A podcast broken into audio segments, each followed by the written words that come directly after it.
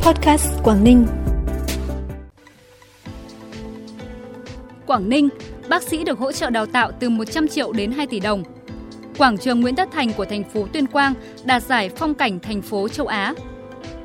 Bắc Giang quảng bá sản phẩm ô cốp tại Liên hoan ẩm thực quốc tế năm 2022 là những thông tin đáng chú ý sẽ có trong bản tin vùng Đông Bắc sáng nay 13 tháng 12. Sau đây là nội dung chi tiết. Thưa quý vị và các bạn, Quảng Ninh sẽ dành từ 100 triệu đồng đến 2 tỷ đồng để hỗ trợ đào tạo đối với viên chức các đơn vị sự nghiệp công lập lĩnh vực y tế tỉnh Quảng Ninh giai đoạn 2023-2025.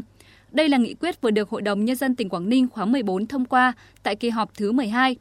Theo đó, đối tượng đào tạo tiến sĩ, bác sĩ chuyên khoa 2 áp dụng đối với viên chức là bác sĩ đang làm việc trong các lĩnh vực y khoa y học dự phòng tại các đơn vị sự nghiệp y tế tuyến tỉnh. Đào tạo thạc sĩ, bác sĩ chuyên khoa 1 áp dụng đối với viên chức là bác sĩ đang làm việc trong các lĩnh vực y khoa y học dự phòng tại các trung tâm y tế tuyến huyện. Người được cử đi học sẽ được hỗ trợ một lần bằng tiền sau khi được cấp bằng tốt nghiệp với các mức bác sĩ chuyên khoa 2 ở nước ngoài là 2 tỷ đồng một người, bác sĩ chuyên khoa 2 ở trong nước 250 triệu đồng một người, bác sĩ chuyên khoa 1 ở nước ngoài là 1 tỷ đồng một người, bác sĩ chuyên khoa 1 trong nước là 100 triệu đồng một người. Thời gian thực hiện từ ngày 1 tháng 1 năm 2023 đến ngày 31 tháng 12 năm 2025. Từ ngày 12 đến ngày 14 tháng 12, Hội đồng Nhân dân tỉnh Hà Giang khóa 18, nhiệm kỳ 2021-2026, khai mạc kỳ họp thứ 10.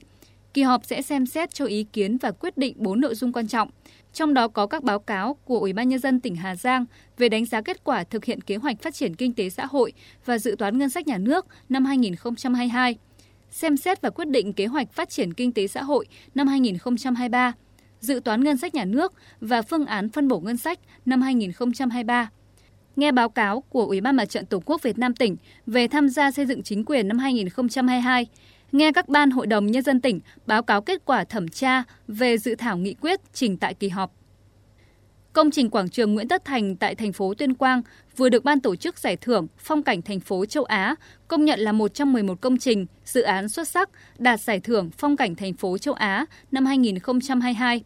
Quảng trường Nguyễn Tất Thành có diện tích trên 8,5 ha với điểm nhấn là tượng đài Bắc Hồ. Với điểm nhấn là tượng đài Bắc Hồ với nhân dân các dân tộc tỉnh Tuyên Quang, mô phỏng chuyến thăm và nói chuyện của Bắc Hồ với nhân dân các dân tộc Tuyên Quang vào tháng 3 năm 1961 Phía sau là phù điêu biểu tượng cây đa Tân Trào, di tích lịch sử của cách mạng Việt Nam và khắc họa một số hình ảnh hoạt động, sinh hoạt văn hóa kinh tế của tỉnh Tuyên Quang. Công trình quảng trường Nguyễn Tất Thành là công trình ấn tượng, không chỉ tạo dấu ấn về cảnh quan kiến trúc đô thị, mà còn là nơi sinh hoạt văn hóa chính trị, lịch sử của người dân Tuyên Quang nói riêng và người dân cả nước nói chung khi đến Tuyên Quang. Tại Liên hoan ẩm thực quốc tế lần thứ 10 năm 2022, do Cục Phục vụ Ngoại giao đoàn Bộ Ngoại giao tổ chức – Sở Ngoại vụ Bắc Giang tham gia trưng bày hai gian hàng của Hợp tác xã Lục Ngạn Xanh và Công ty trách nhiệm hữu hạn Doi Việt Nam, thị trấn Bích Động, huyện Việt Yên. Các sản phẩm được quảng bá giới thiệu đều là những sản phẩm đặc trưng, được cấp chứng nhận ô cốp, bao gồm bánh đa kế, bưởi diễn Lục Ngạn, ổi Tân Yên, bánh trưng Vân Hiệp Hòa, vải thều sấy khô, mì trũ trắng.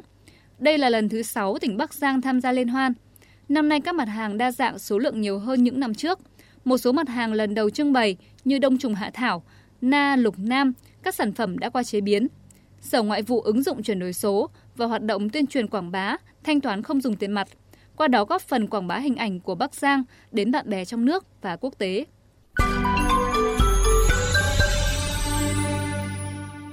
Bản tin tiếp tục với những thông tin đáng chú ý khác. Ủy ban nhân dân thành phố Cao Bằng phối hợp với Sở Lao động Thương binh và Xã hội tỉnh Cao Bằng vừa tổ chức phiên giao dịch việc làm năm 2022.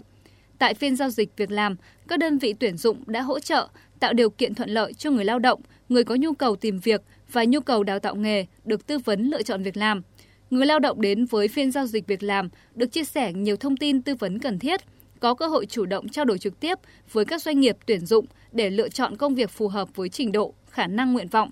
Kết thúc phiên giao dịch, đã có gần 300 lượt người được các nhà tuyển dụng tư vấn giới thiệu việc làm phù hợp với nhu cầu. Sở Lao động Thương binh và Xã hội tỉnh Lạng Sơn phối hợp với tỉnh đoàn, Sở Văn hóa Thể thao và Du lịch, Sở Giáo dục và Đào tạo vừa tổ chức diễn đàn trẻ em tỉnh Lạng Sơn năm 2022 với chủ đề Chung tay bảo vệ trẻ em, hãy lên tiếng phòng chống xâm hại bạo lực trẻ em. Tại diễn đàn, các đại biểu đã lắng nghe trẻ em bày tỏ ước mơ nguyện vọng, sự quan tâm lo lắng của các em đối với những vấn đề ở trường học, ngoài xã hội, trong đó có tình trạng bạo lực gia đình, xâm hại đuối nước. Trong chương trình đã diễn ra phần đối thoại giữa trẻ em với lãnh đạo các sở ngành về những vấn đề trẻ em quan tâm như mang thai ở tuổi vị thành niên, phòng tránh tệ nạn xã hội, phòng chống những rủi ro khi tham gia hoạt động trên không gian mạng, vấn nạn bạo lực trẻ em, những địa chỉ tin cậy bảo vệ trẻ.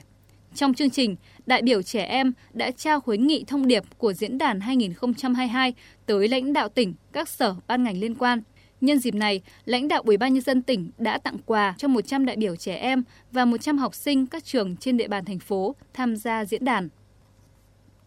Du lịch Hồ Ba Bể, tỉnh Bắc Cạn cơ bản được phục hồi, lượng khách đến tham quan trải nghiệm tăng. Huyện Ba Bể đã tổ chức nhiều chương trình kích cầu, quảng bá du lịch trong năm 2022. Theo thống kê của Ban Quản lý Khu Du lịch Ba Bể, tổng lượng khách từ ngày 15 tháng 12 năm 2021 đến hết ngày 30 tháng 11 năm 2022 là 77.850 lượt.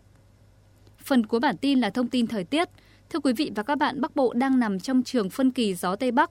Vì thế, từ đêm qua, Bắc Bộ chuyển dần sang trạng thái ít mây, ban đêm diễn ra quá trình phát xạ nhiệt, khiến cho nhiệt độ giảm thấp. Về đêm và sáng sớm, nhiệt độ hạ xuống mức từ 9 đến 12 độ ở các tỉnh thành thuộc phía Đông Bắc Bộ. Riêng vùng núi có nơi thấp dưới 9 độ. Sang ngày hôm nay, toàn Bắc Bộ tiếp tục duy trì trạng thái tạnh giáo, không nơi nào có mưa, độ ẩm trong không khí giảm thấp, trời chuyển nắng về trưa và chiều. Nhiệt độ cao nhất trong ngày hôm nay ở Bắc Bộ phổ biến từ 17 đến 20 độ. Với mức nhiệt như đã dự báo thì trong ngày hôm nay, toàn Bắc Bộ sẽ ở ngưỡng trời rét. Riêng khu vực Trung Du và vùng núi sẽ xuất hiện rét đậm diện rộng, có nơi rét hại. Thông tin thời tiết đã khép lại bản tin podcast hôm nay. Cảm ơn quý vị và các bạn đã quan tâm đón nghe. Xin kính chào tạm biệt và hẹn gặp lại.